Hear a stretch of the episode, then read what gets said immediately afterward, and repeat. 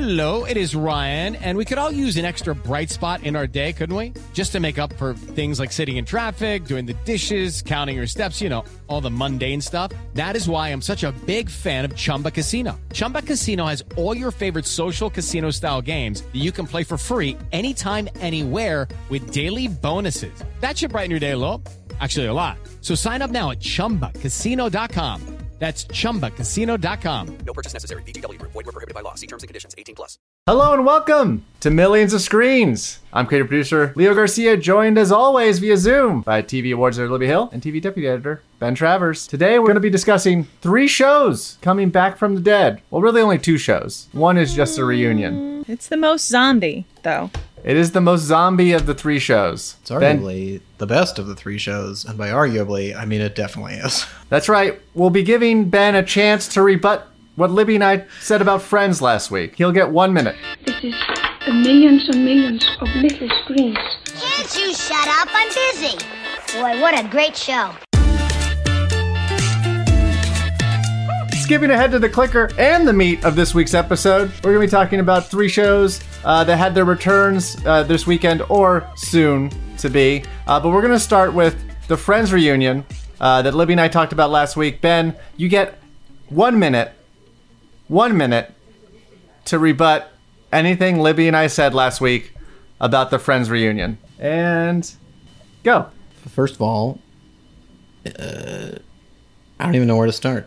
Friends is an all-time great sitcom. Like it's it's it's what's important to Friends. What's important to remember about Friends is that people tend to think of Friends as a broad comedy. They tend to lump it in with the multicam sitcoms that are, you know, a little bit more recent and a little bit, uh, to put it frankly, dumber, like The Big Bang Theory. Um, but Friends the magic of it, the thing that everybody tends to talk about when they're like, "Oh man, we have to find a way to recreate that. We have to find the success. We have to model our show, you know, in a way that can that can be the next Friends," which happened, you know, far too often and was uh, in far too many misguided ways in the past. It's not that like they put pretty people in front of the camera. It's not that they were all just lead characters. It's not that there was, you know, impeccable cast chemistry that was just, you know, too perfect to be. Great job, away. Ben. Great job, Ben. Way it to was go. the intimacy that they No. created with the Your time audience. is your time is up. Your time is up. It is a personal favorite of mine that I have difficulty revisiting. Um, I really loved it when it was on. Um, until like life got in the way, I like to wind Ben up, uh, which is why I go all in, in fr- on Friends hatred. But like I can still recite every uh, line of the the one with the embryos, the the game show one. Like I like I I I was a very huge Friends fan, so I get it. And it is neither as good nor as bad as anyone on this podcast is making it sound.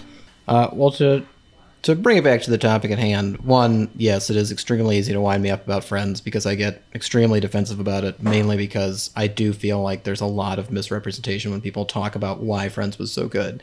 And when it comes to the Friends reunion, which is the reason that we're talking about Friends, the uh, the HBO Max delayed special that was originally supposed to help launch the platform a year ago before the pandemic pandemic struck and made it impossible to get as many people in the room together as they wanted uh, for this nearly two hour reunion special. It is very long, and a third of it is clips, so that was would have been fine, but the rest of it would have been a little tricky.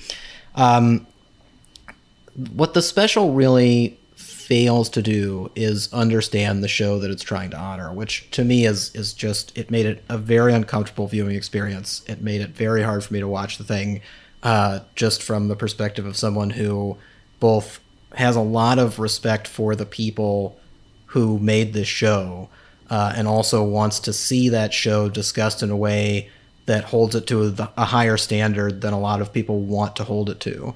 And none of that happened. But again, to get back to the original point uh, that I tried to make and failed in the minute long uh, portion of this, what made Friends so special was that it treated its audience members as individuals, as the seventh friend.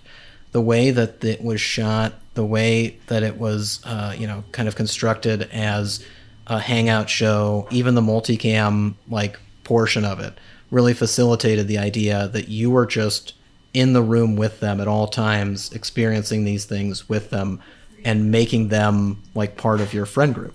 Like you just kind of slid in there and became an intimate member of this ensemble.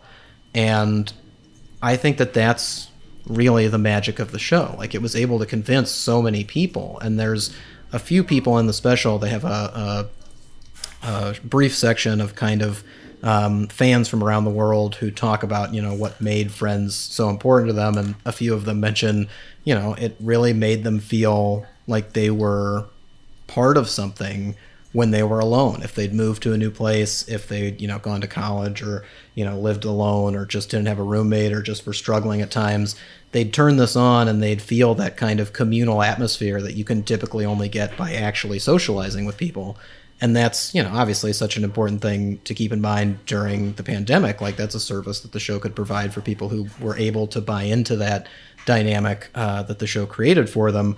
Um, but the special doesn't really do that. The special keeps doubling down on you know this was a huge show and everybody liked it and it was big and it was uh, broad, and it was literally just about these few big things that everybody knows, and we're going to call attention to those, and we're going to have you tell the same stories over and over again. Uh, we're going to put you in front of a big audience. We're going to, you know, have these very planned out reveals that don't really work. We're going to bring back guest stars to literally wave and say hello and not speak. Like Thomas Lennon comes in for the for this thing. Like they do a gag where uh, like three or four people put their hands out from behind a curtain and Joey has to pick his identical hand twin and he actually gets it right. And Thomas Lennon, who was again like a guest star on the show, but also was the co-star of Matthew Perry in The Odd Couple on CBS, so he's pretty close with at least two of the people in the cast doesn't say a word. He just gets shoved back into the background and has to go away. The same thing happens for Gunther, uh, when who has to video conference in, basically say all of the six cast members look good and then leave. Like it's just, it's just the special is so geared toward just look at these people. They're older now. Look at them. Remember when they were young. Go watch the show again that it doesn't do anything to remind you of why you were connected to them. It actively acts as an impediment to you connecting with this group again. And what made it all the more frustrating was at the very top of the special, they do something pretty clever, uh, which you know obviously is designed to kind of pull at the heartstrings. But they le- they let they introduce each member of the cast individually just as they walk into the stage, and the the sound stage has been prepared the the Monica and Chandler's or Monica and Rachel's apartment, Joey and Chandler's apartment have been set decked, and they just walk in and look, and one by one they go in, so then they'll see each other and they'll greet each other, but they'll also just start pointing things out. And there's a there's a very clear shot where you actually see that dividing line between the concrete of the soundstage and the floor of the apartment, and you're like, that's the line I never got to see and now I'm walking it with them. Like now I'm in this moment with them and I just get to be there as the extra friend as this happens. Like I'm a part of this again. And they so quickly eliminate that in favor of bringing in James Corden and, you know, these these horrible big crazy questions that it just kind of it, it jolts you out of it. It takes you into this place where it's like, oh, I'm not experiencing this with them. I'm just one of a billion people who watched a TV show and I'm just fawning over these people being asked to play dress up again. Like it, it doesn't it violates this kind of weird ethos that I think made the show special. And will it get people to watch the show again? Absolutely. You want to almost immediately reimmerse yourself in what was familiar to you to eradicate this thing you just saw uh, so yeah, he'll probably go back and watch Friends again. But in terms of the special actually doing anything to bolster the show's deserved respect as a great sitcom, it just didn't do that, and I felt really bad about it because I'd like I'd like more people to to understand why this thing was so special. Well, this past weekend, guys, there were two shows that have been uh, on hiatus or people thought would never come back uh, that both debuted on Sunday. Um, in HBO's In Treatment and Netflix's Master of None. Libby, I know you have thoughts on both of these shows. Yeah. But I but I want to throw to Ben, who just went on a uh, 45 minute Friends tirade. Just just you'll sort never of hear. just sort of get your your lay of the land on on the return of In Treatment and uh, Master of None. Master of None, was, which was a huge surprise when we all found out there was a new season coming uh, a few months ago. Yeah, so sort of your your thoughts on these shows being resurrected in new in new ways. Um, I'm going to start with uh, in treatment, I guess, because I feel like we probably have a bit more to say about Master of None, but let's find out. Um, in treatment to me was a show that I only experienced in bits and pieces before. It was something when uh, it aired originally, I'd catch like random episodes or kind of a series of episodes on cable when there was like a free HBO weekend. And I would get very, very invested, and then it would get ripped away from me, and I'd just try to forget about it. Um, and eventually I, I caught a little bit more and, and really enjoyed it. But going back to rewatch at least kind of the beginning of the original series before this fourth season that reinvents a lot of things came out, reminded me of like so many of the little things that had to get it had to be done exactly right for the show to work because essentially it is a stage play where you have two characters talking to one another. Um, there's usually a bit of mystery as you're trying to figure out, you know, what are they saying? What does it mean when they say it this way? What does it mean when what what, what can I garner from what they're not saying? Um, and you're kind of asked to get you know, ushered into a role next to the therapist. Like you're trying to almost work in conjunction with him, or at least appreciate kind of the questions that he asked because you had similar questions, or you wanted those answers, or you can see how he's you know drawing them out. Um, and there's drama there. There's a lot of really good uh, character work done by the actors, done by uh, the writers. Um, and it was it was a very impressive show. And, and honestly those first few episodes they will hook you right away. If you don't know what happens with those characters over the course of the first season uh, you're in for a real treat just kind of watching it unfold and, and enjoying the various twists and turns. Um, and the new season to me Uzo Aduba is the new therapist she's incredible she, there's a reason she has three emmys um, she's doing something completely different than the work she's done in those Emmy winning shows. Um, it's frankly kind of remarkable to think of Crazy Eyes as this therapist and be like, yeah, yeah, sure, that's the same person. That, that'll work.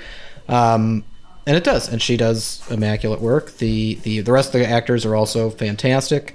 Um, I have some questions about some of the directorial choices. Uh, one of the things that I really admired about the early seasons of In Treatment were how they chose to very specifically focus on being in the room with these people and kind of stepping out of that was a big choice. And in this, it's like we know they don't trust the audience to do that with them, and they don't trust their own writing to kind of sustain it. So there's a ton of like, let's get up off the couch and walk around the apartment. Let's go outside the apartment. Let's look at, or not the apartment, the house. Uh, the very, very nice uh, architectural find. Um, some of that doesn't necessarily work for me some of the ways the characters are developed don't work for me. But my biggest thing that I felt with the new season of In Treatment was that it didn't feel like they were as, as invested in the people as they were with the issues the people represented. They really want to talk about the issues that these people are, are dealing with because they're identifiable in the culture as we're living it and there were too many moments for me in the first 16 episodes um, again these are in treatment does half hour episodes where uh, two air sunday two air monday so you get four new episodes per week so you're Yep. getting like a i mean if you want to binge it by all means good luck but you can also kind of pick and choose and just follow uh, you know specific patients if you want to do that um, anyway uh, the, the the format of it to me didn't quite hold up. There were too many moments where it just didn't feel like these people were real. It felt more like they were representative, and that kind of takes me out of it uh, and makes it feel more like I'm listening to someone vent and listening to not necessarily a lecture, but at least one side of a lecture, and that kind of ruins the spell for me when I'm trying to invest in the authenticity of these people.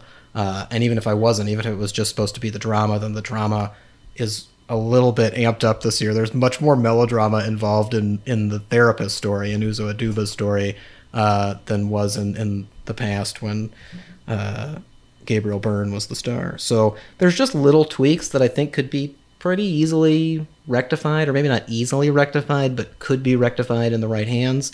Um, so it's it's it's it's in treatment. That's it's it's back. They can make adjustments. It could be great again. I don't know. Libby, share your thoughts, please. I need to stop. How talking. much of this is because of Joel Kinnaman, Ben? Oh, honestly, much less than I feared. I was I thought so. very, very worried when I learned that Joel Kinnaman was you know you he's not a series regular, is he? Because he's not No. in enough. He's in He's like recurring. yeah, yeah, yeah, and he's actually fine. I think it was pretty good casting for the character he's asked Very play. interesting ca- casting, I think, and kind of goes back to sort of his plays around with those dirtbag roots that he in those roles he used to play. Uh, much like- closer to the killing than some of his Yeah. more recent stuff. Yeah, Yeah. which is which he was good at. He was good. Yeah, he was really good in The Killing. Um, he was a really interesting actor in The Killing, let's say. Um, I, I love, I love your take on this, Ben, because I watched the first sixteen episodes of this season of In Treatment, and I was left a little cold, and I didn't, I couldn't figure out why. I I mean, there are stark differences from from the original series, which I was a huge fan of. Um, from the beginning, I am obsessed with psychological stuff, and Gabriel Byrne's amazing, and this was really, you know, in the heart of HBO's. No one does drama like we do drama, um, which I think is a very significant representation of, of maybe the difference between in treatment now and in treatment then. In treatment then was a very was a was a very i don't know a subtle show a more subtle show than than season four is um it seems and i didn't actually revisit the the originating seasons but it, it seemed as though um the series used to be less interested in Paul's private life than than it was with um with Uzo Aduba's uh, Dr. Brooke something I can't remember uh, Dr. Brooke's life um and and that throws the show off balance for me. The other problem, I think, is the existence of couples therapy, which is a window into actual therapy sessions with one of the Dr. Brooke Taylor. Gosh, I knew it was just like plain Jane. Yeah. Um, so it, it seems much more obsessed with with Dr. Brooke Taylor Taylor's life. Um, to an upsetting degree, I think. I think it throws off the balance of the show. I was appreciated with the other uh, with the original in treatments that finding out things about Paul seemed sort of like a, a slow burn. You would get these windows into his private life, um, but they were furtive. They were, they were furtive. Um, here we're just we're just smacked down in the middle of of Brooke Taylor's house. And she doesn't even have like a separate entrance private office that her patients are coming in. They're just walking through her front door. Um, this beautiful California like manse. Um, and it's strange because that's not the relationship a lot of people cultivate with their therapists. Uh, a lot of times it's very important to keep this this sort of um, non-porous wall between you and your therapist so you don't feel like there's judgment so you're not busy thinking about them as opposed to yourself. It's one of the difficulties that people actually ran into during the pandemic when they had to move their therapy uh, online because all of a sudden you get a window directly into uh, your therapist's home in some cases. Uh, you're looking at what books they have on their bookshelves. Their cat is interrupting your session. Actually, I talk about a lot of this with Dr. Orna in an interview we'll be running next month. Um, and it's different and, and, and in treatment is just all in on that. Like we are in for as much as we're out and about and in different places, we are in Dr. Brooks' home this entire time and it feels both more and less claustrophobic than it used to feel in Paul's office because in Paul's office you felt like that invisible person on the couch. You felt like the fly on the wall, but but watching season 4 you feel like someone watching a television show about therapy.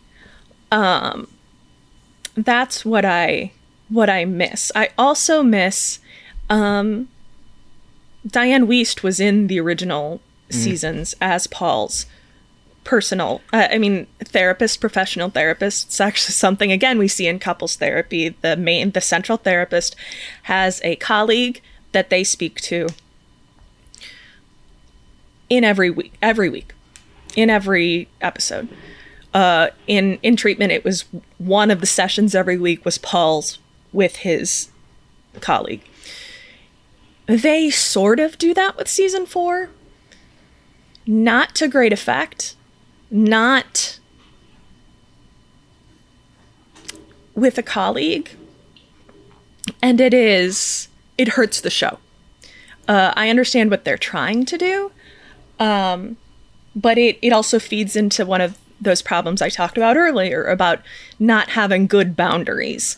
Um, and not balancing the story very well They reach a point where I literally don't know if I'm supposed to trust Dr. Brooke when she's giving advice to people. Like there's a, there's something very early on she does with her one Zoom client, um, where you can your your the episode is constructed to make you see how the advice would help her, would benefit her, and Right. how she could be coaching him into a relationship with her that she needs more than he does yeah and those yeah. kind of choices continue to ramp up throughout the season in a way where I was like, "Oh, this is this is kind of ruining the other patients and like everything else going on with the show."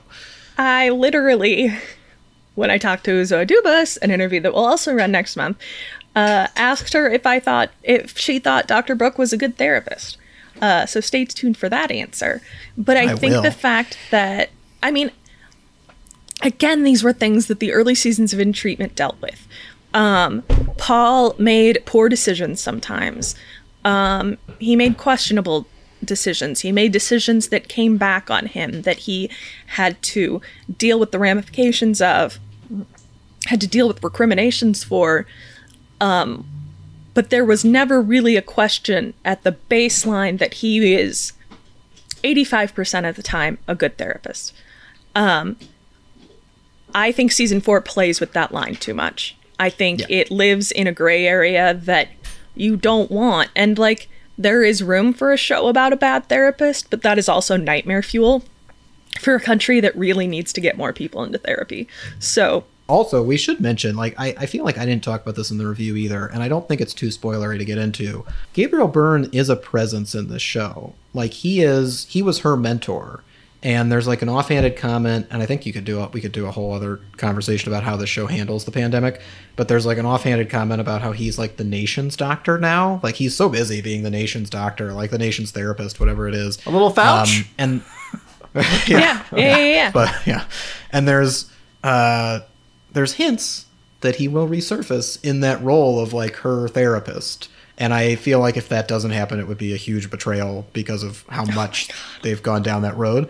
Uh, but good lord do they need it. Like it's almost like they need him to come in and be like hold on we got to steady this out. Like use the character to steady her out so then the show itself can be steadied out along with it. But uh, anyway i'll be i'll be tuning in to see that much at least. This next show didn't have the 10 and a half years that in treatment had between seasons. Rather just four for master of none. Granted i don't think there was ever real plans for a season three. Even in 2017 uh, aziz ansari had said that he didn't really have plans unless he like was married and had a kid and could really like change what uh, the show was about. Then of course all the babe.com allegation stuff happened, uh, and that sort of really threw any halting progress on a potential season three until this third season was announced with five episodes written and directed by uh, Aziz and, and written by Aziz and Lena Waithe, starring Lena Waithe's character of Denise. And those all dropped on Sunday. I should have liked this season of Master of None. That's how I will start this. This should have been right in my wheelhouse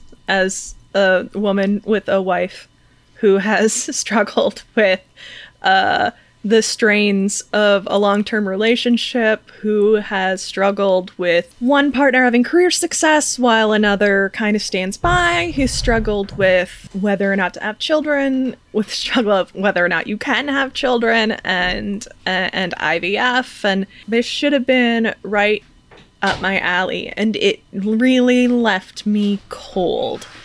And I do think a very large part of it is the direction. Aziz sits in these long takes, uh, excruciatingly long. Um, like you know, you'll you'll you'll have seen shows before where it's like, oh, they should have ended this scene ten seconds ago, and this is something like, oh, they should have ended this scene ninety seconds ago.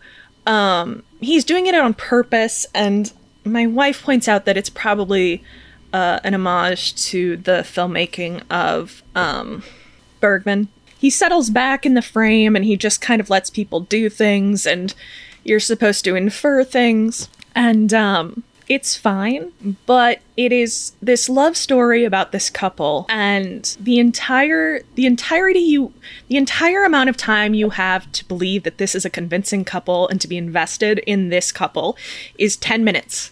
There is 10 minutes before it all starts to fall apart. And sorry, spoilers, I guess. Like this is all spoilers, whatever. Um and my question is how do you care that something's falling apart if you don't care that it was ever together? Um but there is one particular storyline that really sticks in my craw. So, but before I jump into that, I'm going to throw to Ben to see his take on kind of the entire season of this. Uh, well, first of all, I, I want to point out, because I don't feel like it's been discussed even close to enough, just how much this season leans on scenes from a marriage specifically. Yeah, yeah, yeah, yeah. Bergman. Like even the even the initial scene of that series where the the primary couple is being interviewed by somebody and like having their photograph taken is copied in Master of None when Lena Waithe's character, who's a successful author, is trying to do a follow up and a reporter shows up to profile and then the, the her partner gets welcomed into the conversation and they just sit down and, and talk about their past and that's like an expositional technique but it's also very much like a specific homage to scenes from a marriage uh, and even though it's been a long time since I've seen Scenes from Marriage all the way through, I can't wait to rewatch it because we've got a remake coming this year on HBO with Oscar Isaac, and that sounds great. The big bullet points of what happens in this relationship are also exactly what happens in Scenes from a Marriage. So, spoiler, I'm sorry for Master of None season three. If you are more familiar with Scenes of a Marriage, uh, you're gonna understand what these people are going through, and I feel like that is kind of one of my bigger problems with how the season felt, and I think it speaks to kind of what you're talking about, Libby. A lot of this feels like it's trapped between kind of an observation and an embodiment. So it, the way it's directed, the way it's written, the kind of homage that, that it's designed around, all kind of keep the characters at a distance for me. And yet the show is supposed to make you feel intimately close to these two specific people. Um, I think that's a problem. So I think I do think the filmmaking is a problem. Um, my larger take, though, and, and the one that I wrote primarily about in the review, mainly because I didn't want to spoil everything from like It's hard from- not to. I- like before it came out, I didn't want to spoil everything. Oh yeah, yeah. Um, but it's that to me, the early seasons of Master of None um, weren't so much about Aziz's character. Like they, they by the end of season two, they really did focus on his particular relationship. And season one, you know, focuses pretty heavily on one of his particular relationships. But the beauty of it was that he was so eager to kind of go have all these different discussions, whether it was like spending time with his parents uh, and turning his dad into a TV star, which first of all please bring back more of Mr. Ansari. He's great. Um, or you know, going off on going off with friends or traveling and being exposed to new people. Like he was very eager and curious to kind of delve into all these other little stories. And that to me felt like what his book was about. That to me felt like what he kind of wanted to do as a filmmaker. He wanted to be just the curious kid running around asking questions and then making shows about the things that he discovered. And that works really well when you're doing little bite-sized stories of people. Like that works really well when you're um, you know, you're visiting these people for a half an hour or even five minutes within a half an hour, and you kind of get that perspective acknowledged, and then you go back to your main character, and then spending as much time as you do with Aziz's character in those first two seasons kind of warrants the further exploration of his individual relationships so that those have a, a very strong connection. But like you said, Libby, when we're just kind of thrown in with these uh, two new or with this new couple, and you don't have an immediate connection, and there's not a ton of time spent devoted to that connection, it's a little bit jarring. And then it's like the ethos that he had is reversed. Like he he's he desperately wants to branch out throughout the season. You can you can see it in the moments when like they're in the waiting room and he hears those stray observational like commentary from the people walking by and you're like, "Oh, that's an interesting statement that she just made." It's like the camera wants to jump in with them and go off for a while, but and they can't. I do too. I do too. I do too. And that I think that works better for his kind of storytelling as opposed to really trying to force something that wasn't there. And like the the name of this season was Moments in Love. So to me like the idea that you're just trying to capture the moment when they're in love and then how how it falls apart. Like seeing okay, this is when they were at their peak and then this is kind of the degradation and then maybe it starts to loop back around, maybe it doesn't that's an admirable goal, but it's really hard to tackle when you're trying to do it in a condensed amount of time and in the style that you prefer, and when you're paying homage so heavily to something that is very familiar structurally to people. Um, it just kind of undermines the whole thing for me. So, like, so in in short, the season felt far more familiar as opposed to both previous seasons and what I'd expect from from uh, this kind of storytelling. just to jump on the back of that because it was it was scenes from a marriage that my wife was talking about and she pointed out something to me that I hadn't consciously noticed because she's much better with structure and craft stuff. Um he there's really only jump to close up once in the entire series uh, in the entire season and Bergman doesn't do that. Bergman cuts in on his characters when it's a particularly emotional scene, something that would have had a much more interesting and needed effect and and wouldn't have left me so cold. Like the fly on the wall perspective in this case is torture, and I think it is it was almost excruciating to watch this. I know that's harsh language. It was very difficult to watch this coming out of a pandemic because I felt claustrophobic. I felt trapped in this relationship.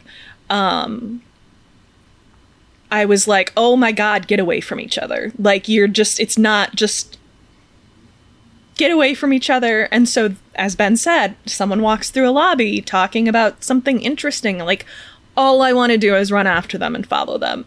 Um, and eavesdrop. Like I'll get a coffee and just like lurk behind them because I need to get away from what I'm trapped in right now. And I doubt that was the plan. Um, but I'm gonna go hyper specific with my with my overarching complaint about Master of None, which is how it handles a very particular storyline that I've actually seen a lot of praise for. Um, Master of None gets into the journey of IVF for some couples. Um, and and let me start by saying part of part of my issue with this is that the season is wholly inconsistent financially. Um, the people, the, the the couple has as much or as little money as they need at a certain time.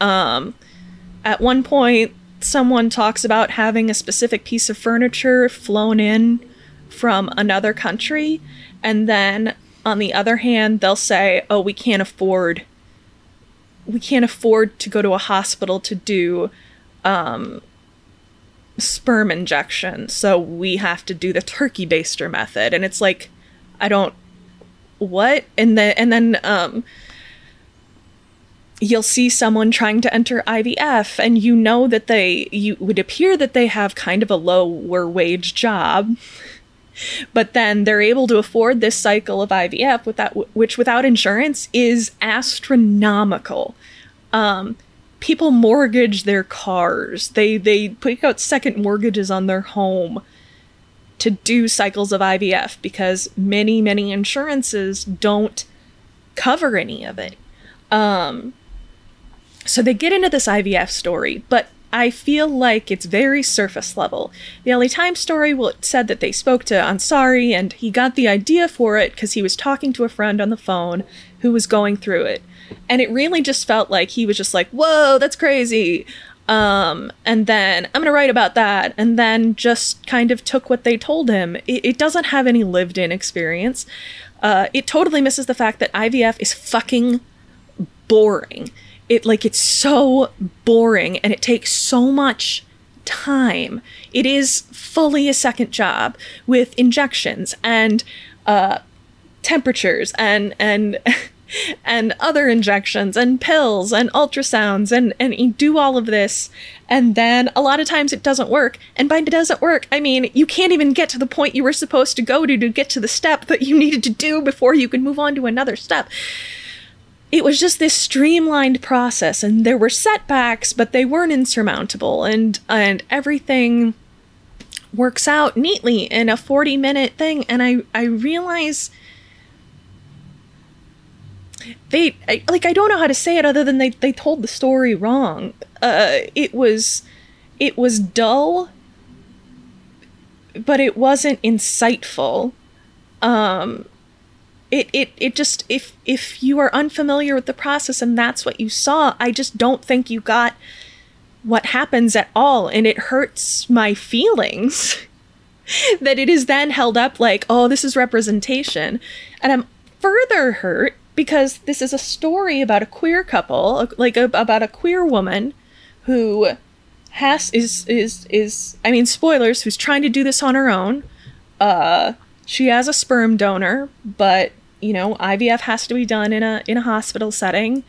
Uh and there's no insurance set up for like people who want to try and conceive a child uh that aren't that the process that the problem with their fertility is that they are a, they are queer um there there's no coding for that in insurance that like they don't have heterosexual sex, so they can't get pregnant, so they need to do this. Like, Thayed is mentioned in passing, but they don't really get into like the privilege of being able to afford I- IVF. They don't get into further the the struggles of of the queer community to to get basic medical care, but then also specialized medical care. Uh, they it's just um they just have a layover in IVF town. They they don't live there. They haven't spent any time there. Hell, they didn't even vacation there. Uh, they visited the airport. They picked up a brochure, and they left. And that's not enough for me. And and it hurt my feelings because I I just think they could have and should have done better. Um, Well, isn't pri- isn't to- private life right there for them to look at as like an example of how this thing actually operates? Uh, it, it is. I don't know. It it is. To me, this sounds like in, the world of, of IVF, it sounds like this is like a first stab by someone in, in in your parlance who like heard the story and just wanted to tell it without the lived in experience, and then like in twenty years, there will have been other media like movies and television that cover IVF in a far more uh, comprehensive manner, and we'll look back on this on this segment of the Master of None season and be like, that was cute and quaint. That like that's how that's how the public perceived what IVF was. right. Al- Almost like now when you look back and, and you know stories about uh, I'm gonna bring it up again. I'm sorry, but you look at Working Girl as a movie about like women can be empowered and do whatever, and you look and you're like, and it's Mike Nichols and it's all these people that you love, oh, yeah. and, and you're like, in 1987, groundbreaking, earth shattering, how like that a woman could do all these things, and now you're like. It almost feels as if it's mocking the idea that women can do things, like watching a movie like that. Right. And I, like it's it's things like boys don't cry like y- you know part of it is is getting there but it's not enough just to mention it or to, to talk about it. it it's much more to understand it and then to derive an interesting and compelling story from it um, all of which are different things and it just like i it feels weird to take a stand and be like no that's not good i don't like that you like that because it's not good enough uh, but hey that's where i'm at and I'm very sorry, Netflix. And I really wanted to like it, but I didn't. Hey guys, it is Ryan. I'm not sure if you know this about me, but I'm a bit of a fun fanatic when I can. I like to work, but I like fun too. It's a thing. And now the truth is out there. I can tell you about my favorite place to have fun Chumba Casino. They have hundreds of social casino style games to choose from, with new games released each week. You can play for free anytime, anywhere and each day brings a new chance to collect daily bonuses. So join me in the fun. Sign up now at ChumbaCasino.com. No purchase necessary. VGW Group. Void were prohibited by law. See terms and conditions. 18 plus. Guys, it is time for the Mare of Easttown murder power rankings. We only have one episode left. This will be the final rankings. And I think I've zeroed in on who the murderer is. But first, Okay, hold first, hold on. What? We have breaking news. I don't know why they keep releasing these while we're doing our Mare segments, but there is breaking Mare of Easttown news uh, that we can relay before we get into your your murder. Power it alter my rankings. I don't think so. Okay. but it will. It may raise the stakes for your final murder power rankings. Okay. because the penultimate episode of HBO's newest hit, Mare of Easttown, delivered 2 million viewers Sunday night across all platforms, more than doubling its total premiere night performance in April and nearly tripling its digital viewership since debut. This marks its third week as the number one series on HBO Max and its fifth consecutive week of growth. The only other HBO series to grow every week throughout its first season was The Undoing, which went on to average more than 13 million viewers across HBO platforms. Blah, blah, blah, blah. Mare of Easttown is on track to be the biggest HBO hit on HBO Max to date. So the pressure is on, Leo. Oh. People are listening, they are watching, they give a shit, they're invested. Tell us what you think will happen. Well, I was to say that's that's huge. What I do every week is I read the summary of the previous episode, and so for episode six, the aptly titled "Sore Must Be the Storm," which comes from a I had to look this up Emily Dickinson poem, uh, which I was not aware of. Mare wakes up in the hospital after a heroic wet rescue and faces the unyielding pain that comes from losing a friend. Mare finds a stunning clue after Chief Carter gives her a second chance. Richard hopes to strengthen his relationship with Mare. Those felt like the three story arcs of the of the episode. Uh, not a single, not a not a single mention of a Ross boy That's that synopsis. Um, Unimportant.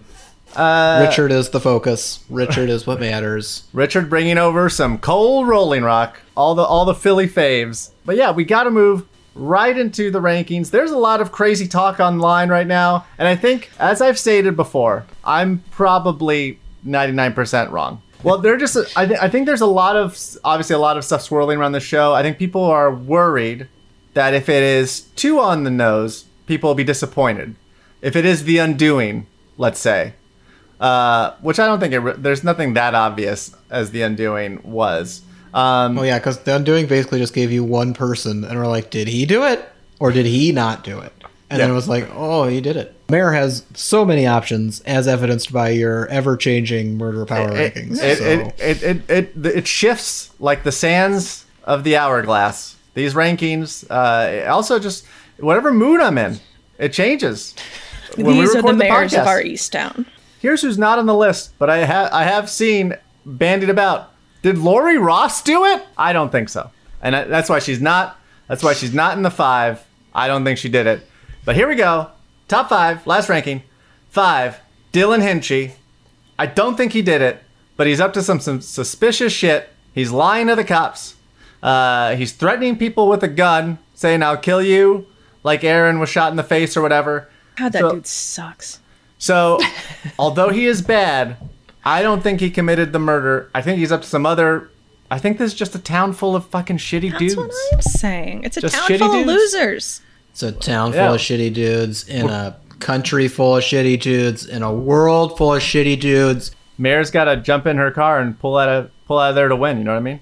I do know what you mean. Uh, all right, Dylan Better if it Hinchey's was New five. Jersey, but sure. Yeah, Dylan Hinchey's five. Four. Here's some defending Jacob energy. Could it be Child Ross? Could it be Ryan? Now, it doesn't make any sense. It doesn't make any sense for Ryan to have done it. He, how did he get to that park in the middle of the night? How did he get his hands on a police style gun? Something like the one that Mare's dad used to have? I don't think it's him. He obviously has anger issues. I do think he maybe knows something about either Erin's relationship with Billy and or John. Uh, and that and that the actual secret is not whatever relationship with the woman John had had before, or maybe that is Erin, but it is the idea that like he is holding on to the trauma of like he is aware of a murder. I think that's what's going on with with Ryan. Number three, Billy Ross. That's right, the cousin of the dad of the girl who was murdered, Billy, whose name I couldn't remember until he started becoming a major player. Had to earn that memory. Had to earn earn it, ended up in my Not brain Not even space. listed on the characters like breakdown from HBO. Billy Yeah. Sta- savvy move by HBO. Billy didn't do it.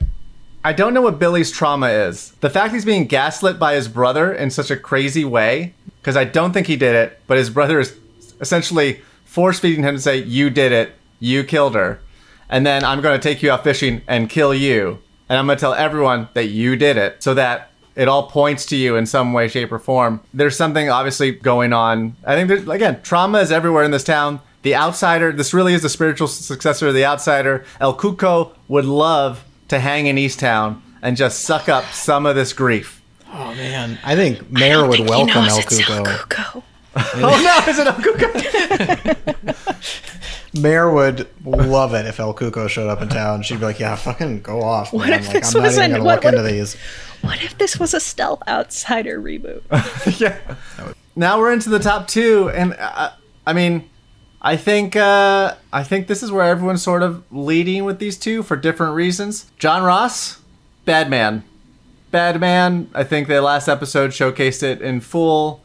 I think that he is likely the Ross that bought the pendant. I think he more than likely is DJ's father. I think he's about to kill Billy at the river before Mare gets there. I, I thought the last moment of this of the of the episode was going to be a gunshot, like that Mare's Mare's walking and you and you hear a gunshot uh, Right. far afield. That being said, if it's not John, guys, there's one person left. Oh fucking Christ! Guys, it's, it's Richard Ryan. It's Guy Pearce. Listen, you don't Ride or cast. die. You don't cast. You don't cast Guy Pearce to be a okay date. He's not great. Well, for- he's With the he's- bad haircut. Yeah, he- he's He not. brought the Rolling Rock. He's not the greatest guy. He's not the wor- the worst guy. Uh, he's somewhere in between. Uh, he's the, a failed author, or he had one okay book. He's the rumors, fine. That's all a middle-aged woman can expect. the rumor mill, the rumor mill on Richard Ryan is insane. To the, the various things that he has some long held vendetta against uh, uh, Mare's family, and that essentially he he is he's the one who sort of he killed Erin and is, is trying to kill the Rosses and bring grief to her. A la El Cu- he's like an El Cuco. Is he El Cuco? an El Cuco type. El Cuco? He might be El Cuco. El Cuco. El Cuco. I I don't know how he gets to Erin. I love it. I, I love that I know my number one is wrong, but I'm sticking with my number one. That's what I love about you, Leo. Like, your commitment to a bit is Richard Ryan was number one on my first on our first murder power rankings. Guy Pearce was one, and I've come all the way back around. Guy Pearce, Richard Ryan, number one. He did it. He killed Erin. ride that bomb all the way down, buddy. Okay, he, he I- took he took he took Mare's dad's gun and shot Erin with it. I don't know why. I have a lot uh, questions about the murder power rankings. You said you said that number three definitely didn't do it. You said the first one did do it, so you're betting on Guy Pearce. But is there a possibility that the second one did it, or is like, or are the rankings literally just this one person definitely did it, and these other people are just the most suspicious? my number one probably should be John Ross, but I'm sticking with. I'm I'm going out on a limb. he could have done That's- it. I'm He going out on. done it. I'm trying to be right. I'm trying to guess. I'm trying to outmaneuver the show, Ben. this is your Zendaya. Well, no, I, I, I get it, but like you're also like, are you allowing for the possibility? Like, if we were doing this as a prediction style Emmy thing, you know, uh, when Libby bet hard on Zendaya, I believe I said, yeah, Zendaya could win, I don't think she will. I'm betting on this other person. Are you Okay. saying John Ross could be the killer? No, then I would I would flip those. I would say John Ross. Uh, John Ross is the killer, but it could be, it could be Guy Pearce's uh, Right. Richard. But in your in your mind, there are only two people who it could be. I think Dylan Dylan, Dylan Hinchey is an outsider. He would be a, a long shot. Outsider. Oh, Outsider. Long shot. I got you. I pick up what you're putting down. uh, and then the other Ross He's an boys, I just put in there. outsider. I put the other Ross boys in there just because, like, they, they're the Ross clan has some uh, negative energy. Yeah, there's a lot, something. The dad, there's something up with the dad. Well, I mean, he was on Rescue Me, so That's the problem. He's the catcher and eight men out. Millions of Screens, a production of the Penske Media Corporation and Our theme music features excerpts of the classic YouTube video Bjork Talking About TV and Willy Wonka and the Chocolate Factory. Our editor in chief is Dana Harris-Bridson, and our publisher is James Israel, and our executive editor is Ann Donahue. Of the many shows that Friends served as the lead into, here are some of the few that didn't make it past two seasons. The Christina Applegate led Jesse, the Jonathan Silverman vehicle, The Single Guy. Anthony Clark, starring as a good old boy from Virginia in Beantown in Boston Common. Good Morning Miami. Should have gone. Sarah Paulson, Ken Marino, and Regina King in something called Leap of Faith. Sure. The Brockmeyer 1.0 clone starring Breckin Meyer on Inside Schwartz. Steven Weber, hot off his so wing success on a show called Cursed. And then oh, yeah. Michael Chiklis, post commish, but pre The Shield, on a show called Daddy-O. These are real. watch that. These are all real. Yeah. And then here's what I'll say. Of all the shows that tried to replicate Friends' recipe for success, Millions of Screen strongly endorses Happy Endings, The New Girl, and Cougar Town?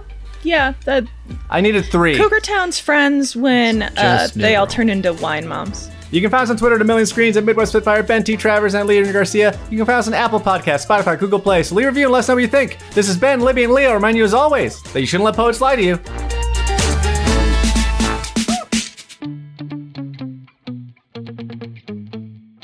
You shouldn't let poets lie to you. Ain't nothing wrong with a couple of cold brews and a cool podcast. It's time for today's Lucky Land horoscope with Victoria Cash. Life's gotten mundane, so shake up the daily routine and be adventurous with a trip to Lucky Land. You know what they say your chance to win starts with a spin. So go to luckylandslots.com to play over 100 social casino style games for free for your chance to redeem some serious prizes. Get lucky today at luckylandslots.com. Available to players in the U.S., excluding Washington and Michigan. No purchase necessary. VGW Group, void where prohibited by law. 18 plus terms and conditions apply.